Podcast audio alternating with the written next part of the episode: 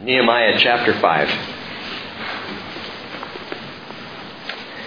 Now there was a great outcry of the people and of their wives against their Jewish brothers. For there were those who said, We, our sons and our daughters, are many, therefore let us get grain that we may eat and live. There were others who said, We are mortgaging our fields, our vineyards, and our houses that we might get grain because of the famine. And there were also those who said, We have borrowed money for the king's tax on our fields and our vineyards. Now our flesh is like the flesh of our brothers, our children like their children. Yet behold, we are forcing our sons and our daughters to be slaves. And some of our daughters are forced into bondage already, and we are helpless because our fields and our vineyards belong to others. Then I heard, or I was very angry when I had heard their outcry and these words. I consulted, Nehemiah says, with myself and contended with the nobles and the rulers and said to them, You are exacting usury each from his brother. Therefore, I held a great assembly against them.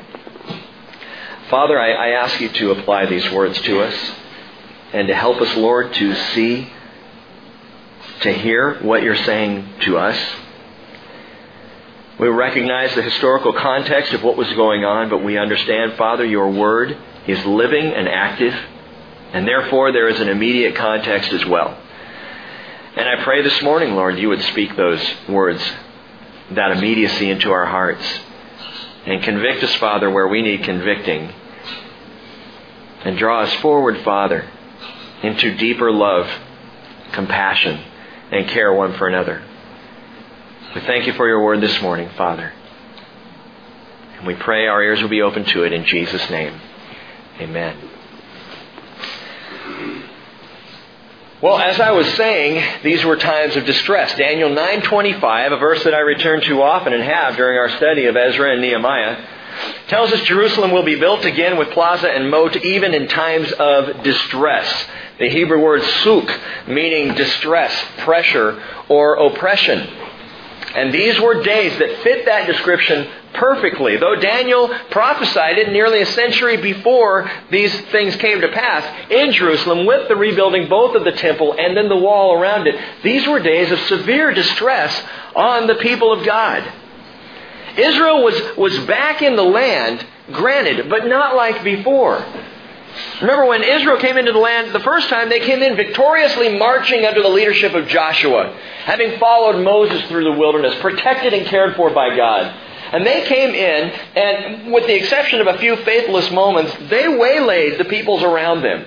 They were a mighty force to be reckoned with. They came into the land and they dominated. This was their land.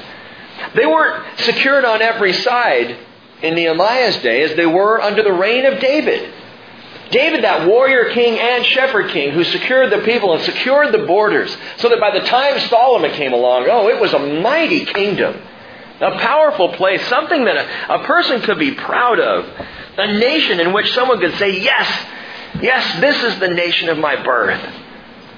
But now, the Jewish people had returned to the land broken and poor, divided, some still living in Persia and areas of Babylon, some scattered off into other parts of the world. They were an oppressed people, oppressed by foreign nations, and would be until their final demise and destruction in AD 70. All the way to and through the time of Christ. One nation after another would dominate little Israel. And it would not return to the status that it once held. They were no longer a free people. They were a distressed people. And when Nehemiah comes back to build the wall and stir up confidence in God's people Israel, that's when the real distress sets in. It's already a depressing place to be, but as they try to do something, the pressure comes on. The oppression becomes heavy. Alistair Begg put it this way. He said, when God's people do God's work in God's way, they will encounter opposition. It will come from expected sources, and it will come from unexpected sources. The expected opposition we talked about Wednesday night from the outside, assaults and attacks against the body of faith. You think Satan was learn, would learn because those attacks simply serve to make us stronger. When Satan goes after us, it's pretty easy to see his attacks originating from him. As we see, the moment Nehemiah and company start building, there in Nehemiah chapter 4. Let me just read you an excerpt of this, chapter 4, verse 1. When it came about that Sanballat heard that we were rebuilding the wall, he became furious and very angry and mocked the Jews. He spoke in the presence of his brothers and the wealthy men of Samaria and said, What are these feeble Jews doing? Are they going to restore it for themselves? Can they offer sacrifices? Can they finish in a day? Can they revive the stones from the dusty rubble, even the burned ones? Down in verse 7 of chapter 4, it says Sanballat, Tobiah, the Arabs, the Ammonites, and the Ashdodites, kind of a united nations, they heard that the repair of the walls in Jerusalem went on and that the breaches began to be closed. They were very angry. Verse 8 All of them conspired together to come and fight against Jerusalem and to cause a disturbance in it. Down in verse 11, our enemy said, They will not know or see until we come among them, kill them, and put a stop to the work. My friends, as we've talked about, the work of the Holy Spirit ignites opposition. When the devil begins to see God's people doing God's work in God's way, he becomes unhinged. That is typically his initial response, as it was with the first century church. Again, during the first 282 years of the church, he attacked brutally. He went after the church. He worked hard to take out the church. Rome saw to the martyrdom of millions of Christians. In fact, it's estimated possibly as many as 3 million believers in Jesus were martyred in the first 60 to 70 years alone. Philippians 1:29 says, "For to you it has been granted for Christ's sake not only to believe in him, but also to suffer for his sake." This has been granted to you. Talked about the gift during communion this morning? Well, there's another gift that comes with it, the gift of suffering. You've been offered this great opportunity. Paul says in Philippians 3 7, whatever things were gained to me, those things I have counted as loss for the sake of Christ. Why, Paul? That I may know him, and the power of his resurrection, and the fellowship of his sufferings, being conformed to his death, in order that I may attain to the resurrection from the dead. You see, when Satan attacks from the outside, there's great glory in it. It's a good thing, suffering for the cause of Christ. Yes. Standing against the adversary. All right. Swinging the sword of the Spirit in the noble fight of the faith. Man, I am all in for that. But it's not the threats from the outside that are so discouraging. It's the threats from the inside. It's not when Satan comes blasting at you. It's when he draws back, reconsiders, and finds another way to try and stop the work of God. It's distress from within. And that kind of distress is simply heartbreaking. It's one thing to challenge the heart of somebody and they get their back up. It's another thing to break their heart. Paul said in Acts chapter 20 verse 29, I know that after my departure savage wolves will come in from and will come in among you not sparing the flock. That is threats from the outside. And from among your own selves men will arise, speaking perverse things, to draw away the disciples after them. That's threats from the inside. And those are the ones I'm concerned with this morning. When God's people become disgruntled, when we become disagreeable, disunited, and when the root of bitterness springs up from the seeds of discord, the work of God gets sorely sidetracked if not completely undermined. The strength to stand against the enemy begins to deteriorate, and we crumble from within. That's the problem in Nehemiah chapter 5. Sandwiched between the external attacks of Sanballat, that, that thorny satanic figure, and his gang of goons, chapter 4 and chapter 6, in chapter 5, internal conflict surfaces among the people, threatening to divide and distress the people, to break their hearts, and to cause them to withdraw from the work of God. Again, we skipped chapter 5 on Wednesday because I sense there's a real time relevance in this story to our fellowship here today. We're going to look at this in three parts this morning. Part 1, the source of the distress. The source of the distress. Three things fuel the internal distress, the source of the distress among the people. And we see these as the chapter opens up. The first one is there's a hard famine in the land. There was a hard famine in the land. Verse 1 tells us there was a great outcry of the people and of their wives against their Jewish brothers. For there were those who said, We, our sons and our daughters, are many. Therefore, let us get grain that we may eat and live. And there were others who said, Well, hold on. Let us get grain that we may eat and live. Hard famine has hit the land. The people are saying, we got to get food for our sons and our daughters, our wives, our families. These are people who are working on the wall, the first group of people. They, these are people who had little or no assets. All they wanted to do was keep food on the table. They're living paycheck to paycheck. Perhaps you can relate. And due to rising costs, they're struggling to even make ends meet. Then verse 3 tells us there were others who said, We're mortgaging our fields, our vineyards, our houses, that we might get grain because of the famine, that hard famine in the land. Now, these are those who had assets, but they've completely mortgaged their assets. What they did own, they've had to mortgage just to stay afloat. They're also working on the wall, as probably the first group were. They're working on the wall, but this famine and the mortgaged properties and their vineyards, they weren't even producing enough to pay off the debt that was increasing on their land. And so they're frustrated. And then we get to a third group of people in here during this time of hard famine. There were those who said we'd borrowed money for the king's tax on our field and our vineyards. This group of people couldn't keep up with the higher taxes being collected by the PRS, the Persian Revenue Service. Which brings us to the second source of this inner distress. Not only was there hard famine on the land, there is te- heavy taxation on the people. Hard famine and heavy taxation, these are part of the source of the distress. Remember, Israel's an oppressed nation. And the king of Persia has a tax, which is a tribute that simply goes to Persia. It is a personal pocket liner for the king.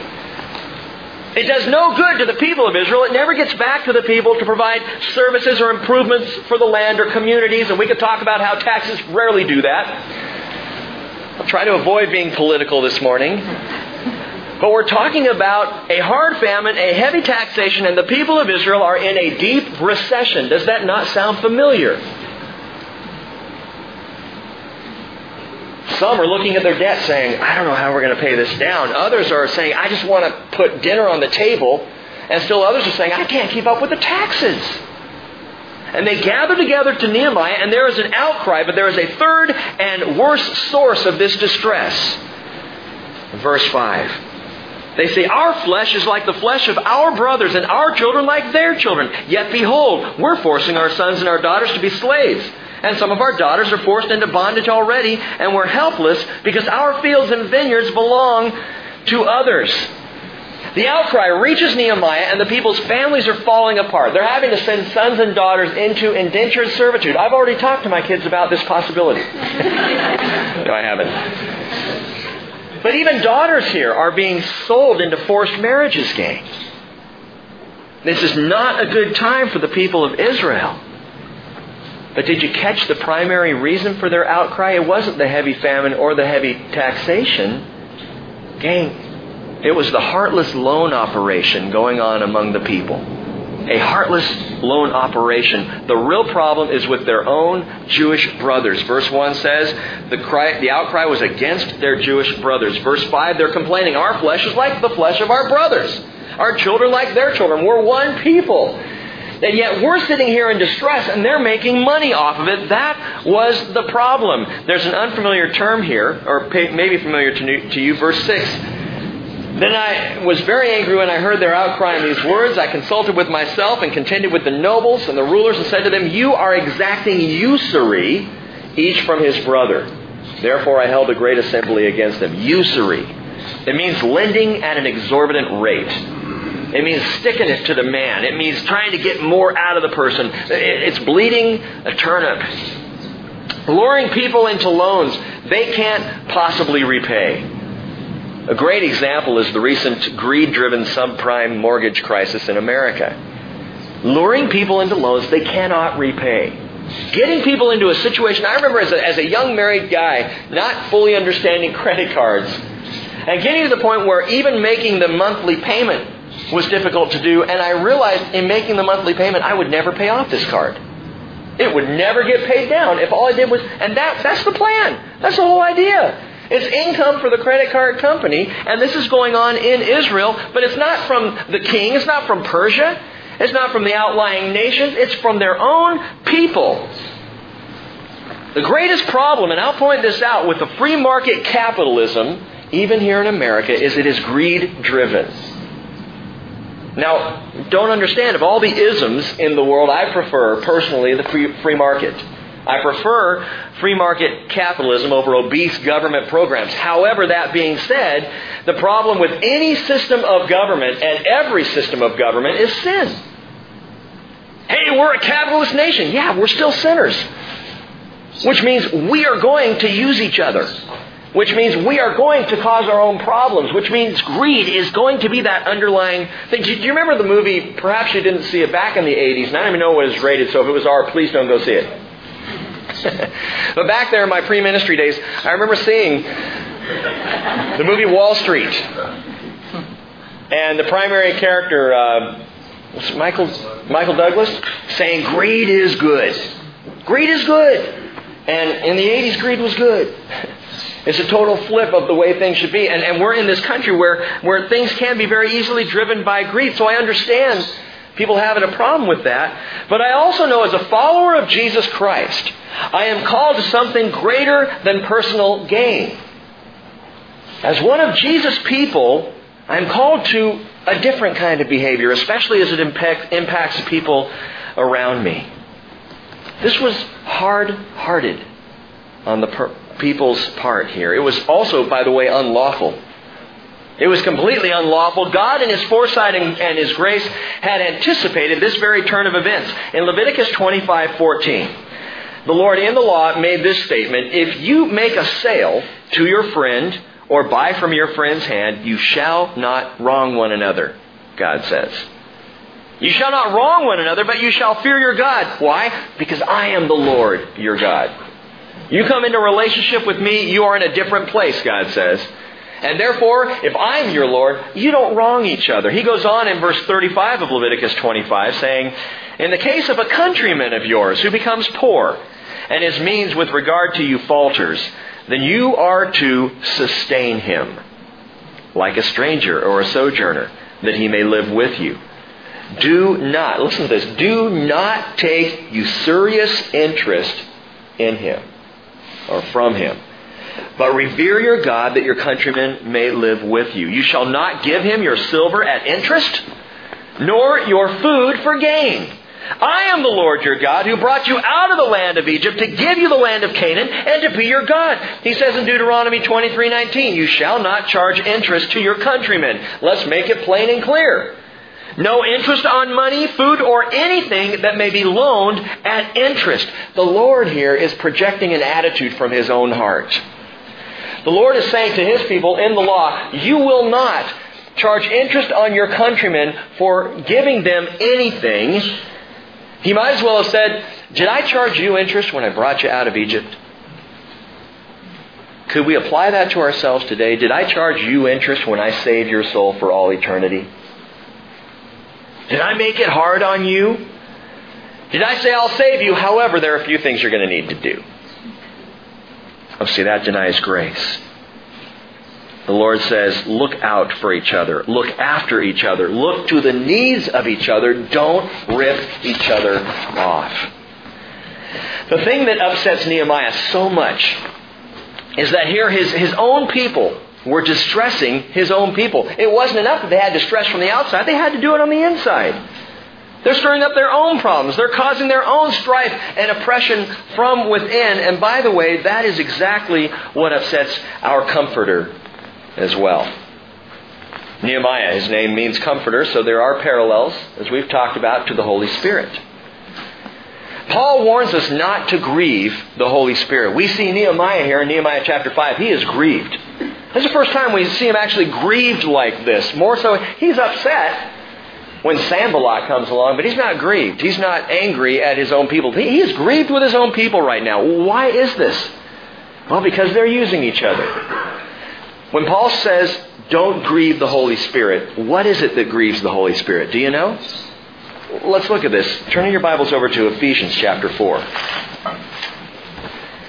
Ephesians chapter 4. We often use Ephesians 4:30 as a reminder not to grieve the Holy Spirit. Don't grieve the Holy Spirit, Paul says, by whom you were sealed for the day of redemption. Ephesians 4:30.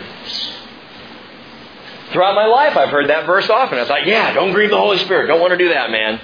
Don't want to do anything that's going to upset the Holy Spirit. Have you ever stopped long enough to say, well, what is it? What is it that grieves the Holy Spirit? It'd be a good idea to know what that is so that we don't do it and thus grieve the Holy Spirit. Look at verse 31. Let all bitterness and wrath and anger and clamor and slander be put away from you along with all malice. That's, that grieves the Holy Spirit. That is all internal strife, gang. All the stuff that Paul describes there is stuff that happens within a fellowship, within the church, within the body of Christ. Bitterness and wrath and anger and clamor and slander. It's all family stuff. And it grieves the Holy Spirit.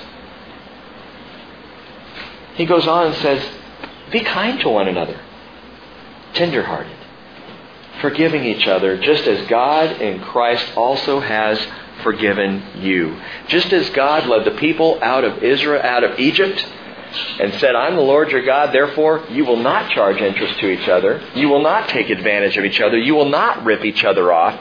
So now Paul says, we grieve the Holy Spirit when we do that. We need to learn what it means to forgive as God in Christ has forgiven you. How has God forgiven you? There's a word that describes the forgiveness of God in your life and mine complete, absolute. No strings attached, no holds barred forgiveness. And this is how we are called. This is how we're called to forgive. Back in Nehemiah, he's grieved at the heartless greed going on among the people. And being the man of action that Nehemiah is, he addresses it immediately. Part two, the solution of the distress. Source of the distress was an internal greed, an internal usury. Part two, the source or the solution of the distress. Verse 8. I said to them, We, according to our ability, have redeemed our Jewish brothers who were sold to the nations. Now would you even sell your brothers that they may be sold to us? And then they were silent and could not find a word to say. Again I said, The thing which you're doing is not good. Should you not walk in the fear of our God because of the reproach of the nations, our enemies? And likewise, I, my brothers and my servants are lending them money and grain. Please, let us leave off this usury. Please give back to them this very day their fields, their vineyards, their olive groves, their houses, also the hundredth part of the money, of the grain, the new wine, and the oil that you are exacting from them. The hundred part gives us insight there. It's a 12% interest rate they're charging on their own brothers. 12%. And then they said, We will give it back and will require nothing from them. We will do exactly as you say. This is interesting to me. They don't defend themselves. They don't try to deflect the guilt. They don't even argue the point at all. These noblemen, these rulers in Israel who are ripping off their brothers, Nehemiah nails them to the wall, calls them on it, and there's no defensiveness, which is unusual, isn't it? If you were one of those who was charging interest on someone and you realized you were about to lose some extra income, and someone said, Stop it! I mean, wouldn't your initial reaction, maybe not yours, I'll tell you what my initial reaction would be. Wait a minute, I gotta adjust my budget. Give me some time here. Besides, they're the one that they, they knew what they were doing when they took out the subprime mortgage. They had all full disclosure of information, their problem, but there's none of that here. What made them accept this word and respond so quickly? Gang, it was Nehemiah's integrity that silenced the wealthy lenders. They knew this man. They knew where he stood. They knew his lifestyle. Look at verse 8 again. It says, I said to them, We, according to our ability, have redeemed our Jewish brothers who were sold to the nations. Guess what Nehemiah was doing? We have insight we didn't know before about this man. Not only was he back restoring and encouraging the people and rebuilding the wall, he's paying out of his own pocket to bring Jews back into Israel. He's buying them, buying slaves out of the surrounding nations as much as he can, and as much as he has opportunity. He finds out a son, a daughter, or a slave to, to Edom, or to the Moabites, or somewhere over here, and he goes and he's paying money to get them back. And he says, I'm out here doing this, and you're charging interest, which is going to send them back into slavery, and I'm going to have to repurchase them to get them back here again. You're working against the very thing we're, we're trying to redeem people and you're driving them out in slavery to the world. Apparently, Nehemiah was in the rescue and redemption business. And so when he calls these people on it, they knew the heart of the man who confronted them. He had given them no cause for suspicion or reproach or mistrust. He showed by his example that he truly did care for the people. This is what I love about Nehemiah. There's something about this, this kind that goes to our ability to testify of Jesus in the world and actually have our testimony heard. Please hear this. We so easily get into a mentality that says we behave like Christians when we're with Christians. But when we're in the world, man, we got to deal with the world the way the world does. And Jesus says, no, that is not the way it is to be with you. Because if you behave like the world when you're in the world, your witness to Christ will be destroyed. You will not have any effect. Nehemiah, if he had been doing what all the other people were doing, wouldn't have had a leg to stand on, couldn't have said a word. He couldn't have called them on it. Paul says in 2 Corinthians chapter 6 verse 1, working together with him, we also urge you not to receive the grace of God in vain. Giving no cause for offense, verse 3, in anything, so that the ministry will not be discredited. Let me tell you one of the primary ways the church's ministry is discredited when people find out there's backbiting and bitterness in the body. Someone visits a church and discovers, oh, those people are all at each other's throats. I don't want any part of that. I get that at work. Why would I go to church for that? It discredits the ministry. Philippians chapter 2 verse 14, Paul says, do all things without grumbling or disputing. Do you realize that if you're out with somebody and they're not a Christian and you grumble about your church, you are denying them opportunity to see Jesus? Even if you have a problem with your church or your pastor, I know it's unthinkable, or one of the leaders. You take issue, perhaps, with something I've said or done to you in your life. And let me tell you, if you do take issue with me, you need to come deal with me. But if you go out in the marketplace and start talking about grumbling and complaining about what's going on in your church, why do you think that person would ever want to have anything to do with Jesus Christ? You are discrediting the ministry of Jesus. And John writes in 1 John chapter 2 verse 10, the one who loves his brother abides in the light, and there is no cause for stumbling in him. Now this is tough. Because it goes to the heart of who we are. To live as people above reproach with no cause for stumbling. Which means that we are aware, whether we're with Christians or apart from the body, we are aware of Jesus Christ at all times and the witness that we have so that we will not discredit what Jesus is trying to do in this world, which is to save people. We want to align ourselves with what He is doing. And guess what? Dad, He's doing things at Ace Hardware through you. I'm not picking on Bill for a bad thing that he's done either. But in the marketplace, in the workplace, He is working through you and your attitude, your behavior. People are watching, they know. They know if you're in Christ. We have this Nehemiah. The people have been watching him. Probably some scrutinizing him because he came in and, and began to govern the people and, and pull all these things together. There's some have had to be sitting back going, I wonder if there's any cause for reproach in this man. Reminds me of what happened when Daniel was in Babylon and, and the, the king's men were trying to find something they could get on Daniel. You know what they found on him? That he prayed three times a day. We nailed him. We caught him praying. that was Daniel's witness. If my behavior in the community contradicts my worship in this barn, my witness will be hard to accept. If we treat each other poorly in this fellowship, in this family, backstabbing, grumbling, dividing, we do damage to the building of the kingdom of God, to say nothing of this church. We do damage to the larger kingdom. If you have, again, a problem with somebody here, then deal with that person here. They don't take it out somewhere else. We give our enemies fuel for the fire when we do that. Look at verse 9. Again, I said, the thing which you are not doing, which you are doing is not good. Should you not walk in the fear of our God because of the reproach of the nations, our enemies? He said, it's bad enough. The, the, the nations already reproach us. You want to give them more? You want to give them more fuel for their fire? Make it worse for us? Nehemiah's direct solution to this divisive usury was simple. Knock it off. I, I liked it this morning when Les was praying. And he said, Stop it! Praying against the work of the enemy in families and in marriages, stirring up strife and, and causing division. Stop it! Well, you know, we can say stop it to the enemy all day long. We need to say it to ourselves. Knock it off.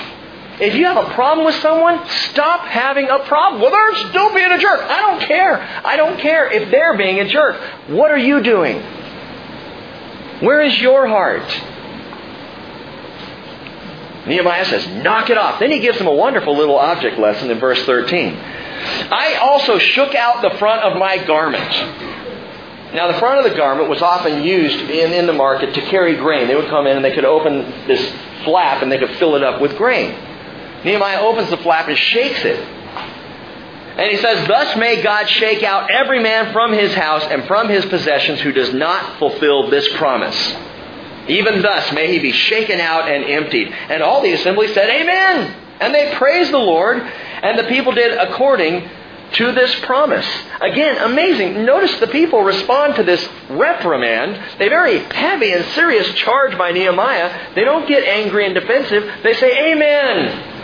Praise the Lord. Why? Because now they were free from the debt. Uh, I'm not talking about those who owed the interest. I'm talking about those who were owed the interest. Now they are free from the debt. We need to understand something. Those who carry these high interest loads had themselves been carrying a heavy weight. They knew what they were doing. When you hold something over the head of a brother or sister in Christ, you know what you're doing, and it's heavy. It is hard to bear. Understand, please, that forgiveness is much about freedom for the person offering forgiveness as it is for the person receiving forgiveness. When you don't forgive, you are packing a heavy weight. When you do forgive, you're free from the debt yourself.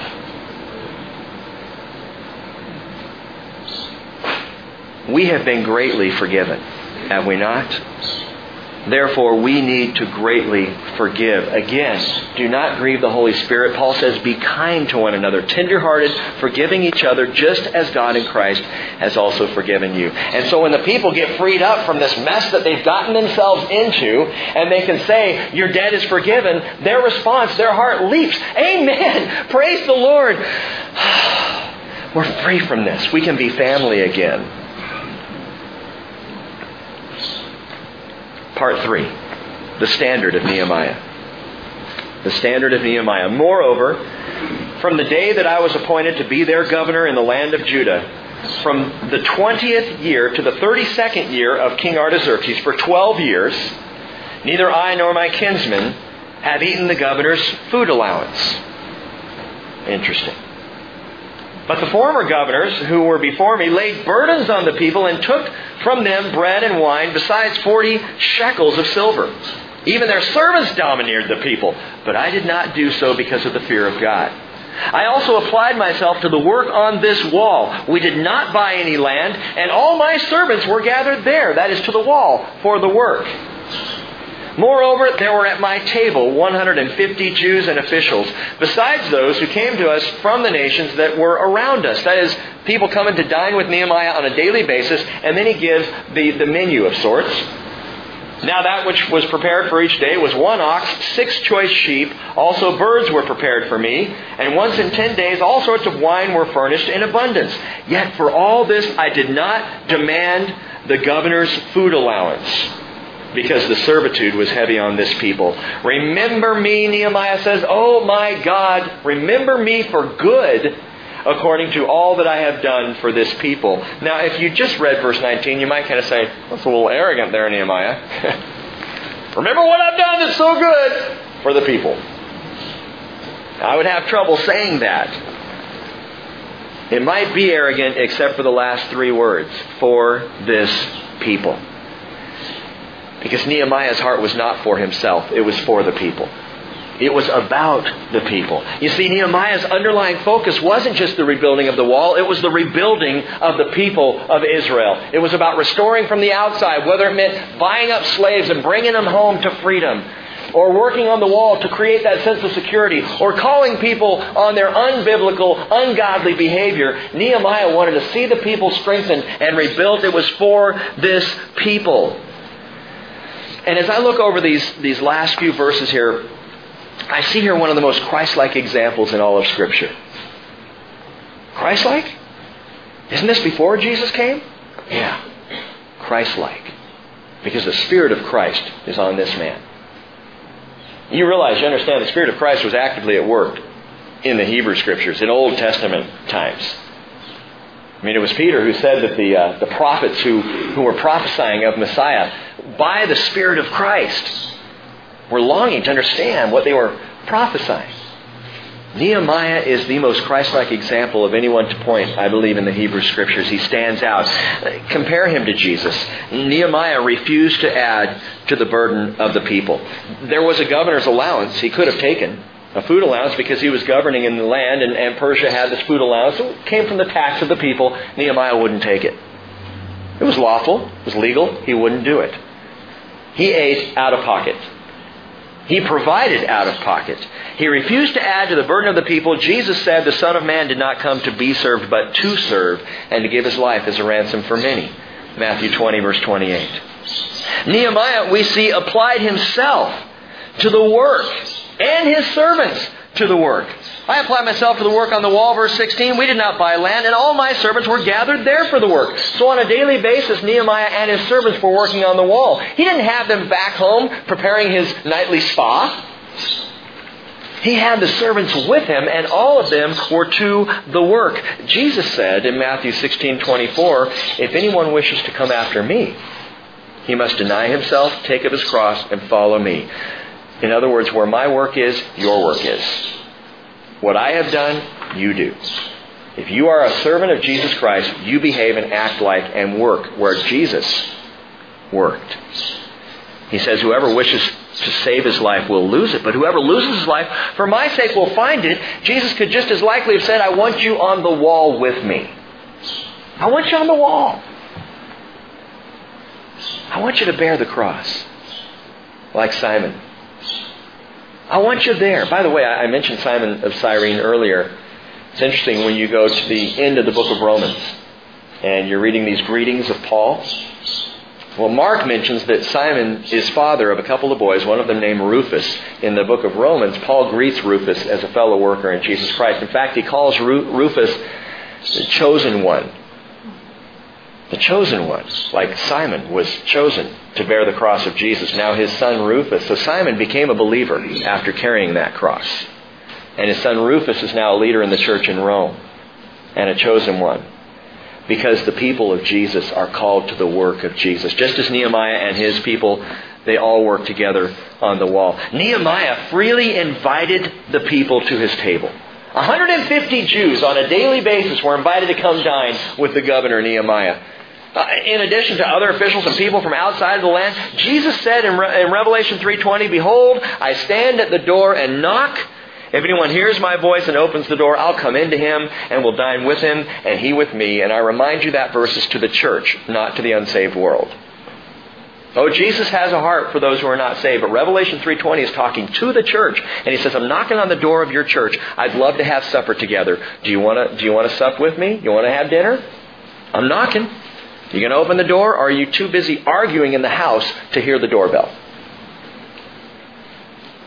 Psalm 23, verse 5 You prepare a table before me in the presence of my enemies. Nehemiah did this. Jesus does this. And the big picture here of the whole story is Nehemiah was furious when his people were being ripped off. What did Jesus do when he saw his people being ripped off? Remember how furious he became? It's the one time that we see Jesus furious when he turns over the tables in the temple. And why? Because his people were being ripped off. John chapter 2 verse 14. In one of two, by the way, there are two incidences. Did you know this? Jesus didn't just do this at one time, he did it twice. At the beginning of his ministry, and then again at the end of his ministry, because the sin and the usury had crept back into the temple. And at the beginning of his ministry, in John chapter 2 verse 14, he found in the temple those who were selling oxen and sheep and doves and the money changers sitting at their table. The money changers. You'd come in from outside of Jerusalem and they'd say, oh, your outside money is not holy money.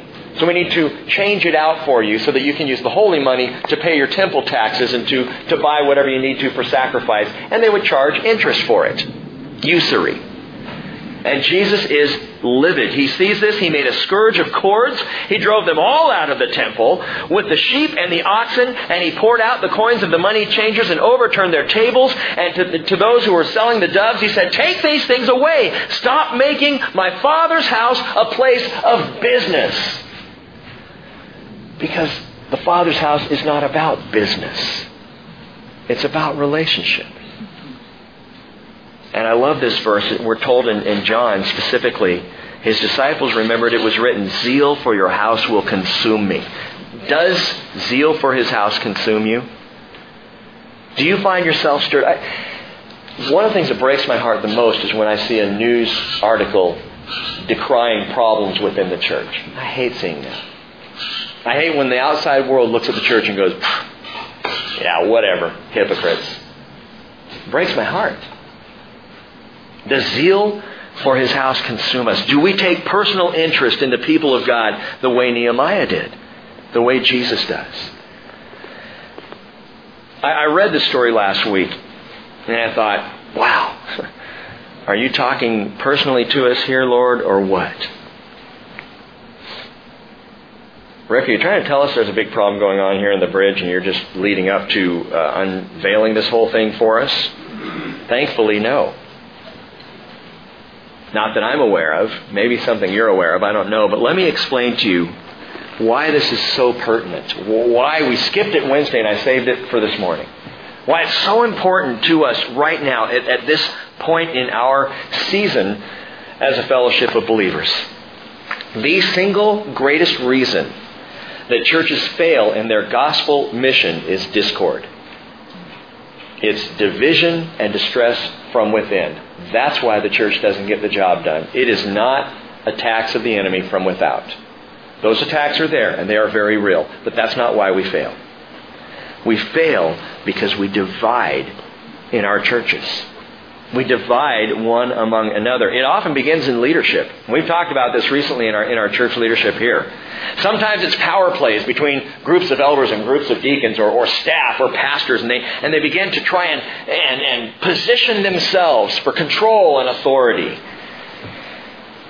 It can also emerge as factions within the church as well. Small groups, which I am very much in favor of, are also a dangerous place for factious behavior to take place. Because eight or nine people are in a, in a house, away from the gathered fellowship, away from the leadership of a church, and they begin to talk. You know, I really didn't appreciate what uh, Pastor said the other day. Did you hear that? Oh, I heard that too. Yeah, I got it. But well, you know what? They're just a bunch of yes men over there with Rick anyway, and I haven't heard this, but that's how it starts.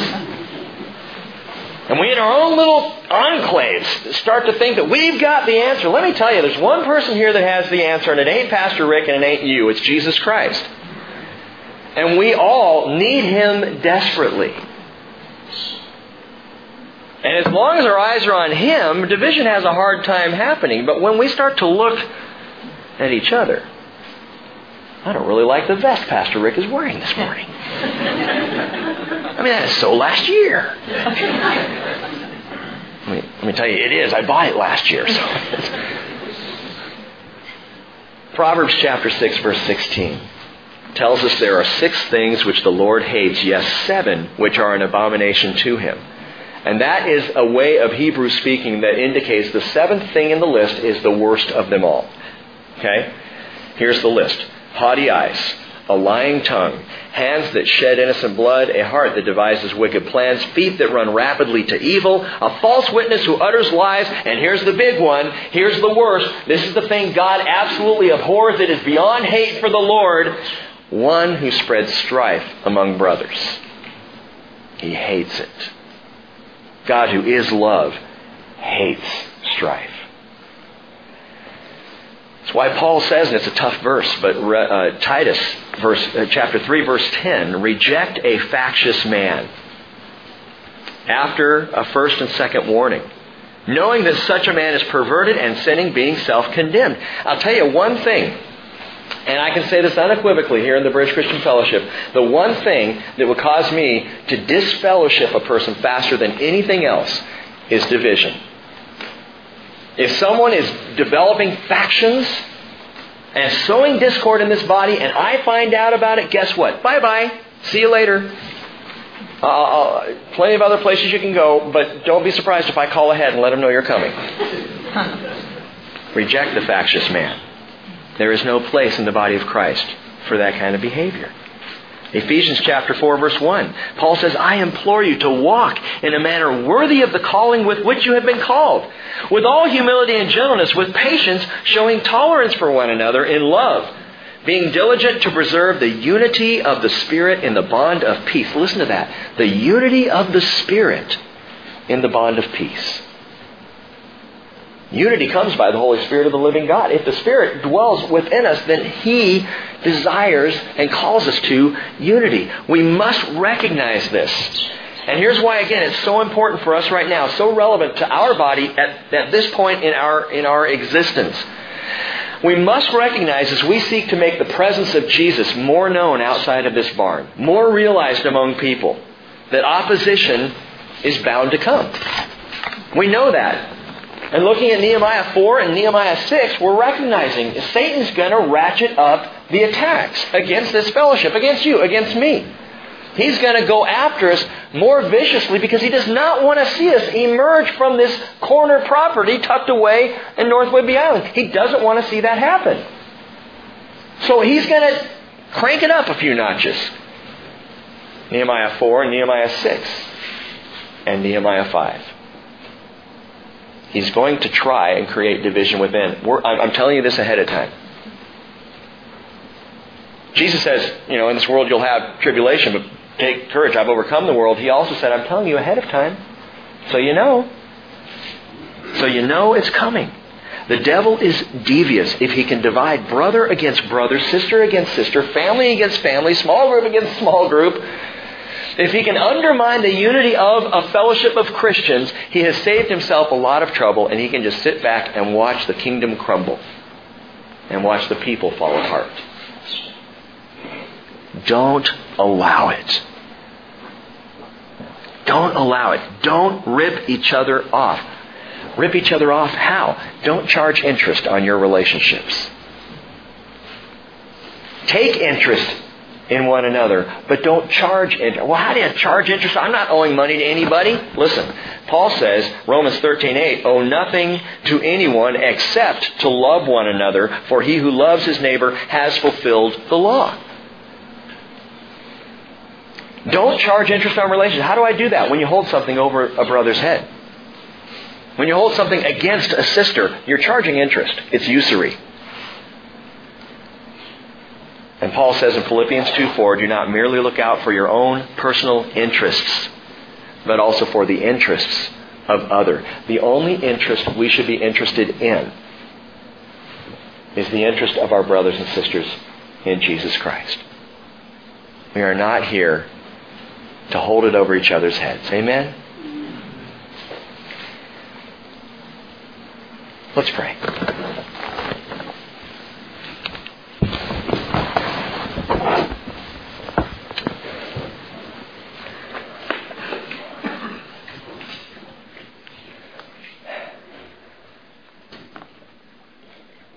Father, by your Holy Spirit, I am asking for a great grace to be given to us as a church fellowship.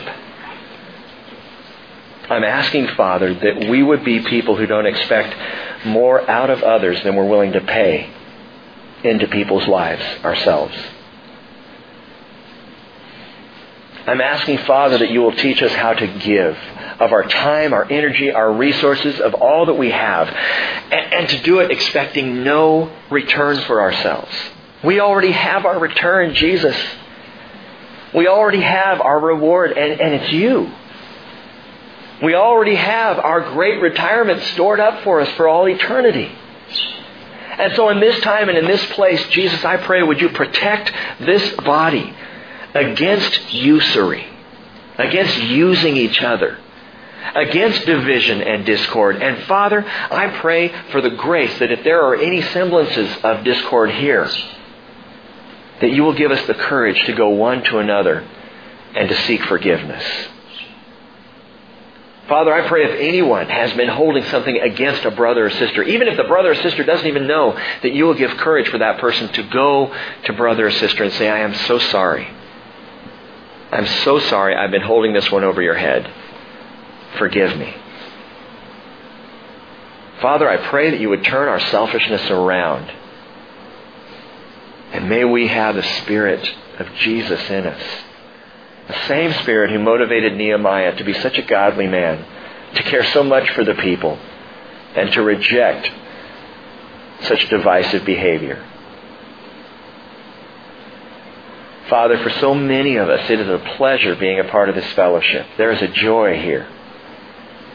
And I pray as we enter a, a new season, a, a more visible season, that you'll protect us against ourselves and that we would not be cause for our own distress.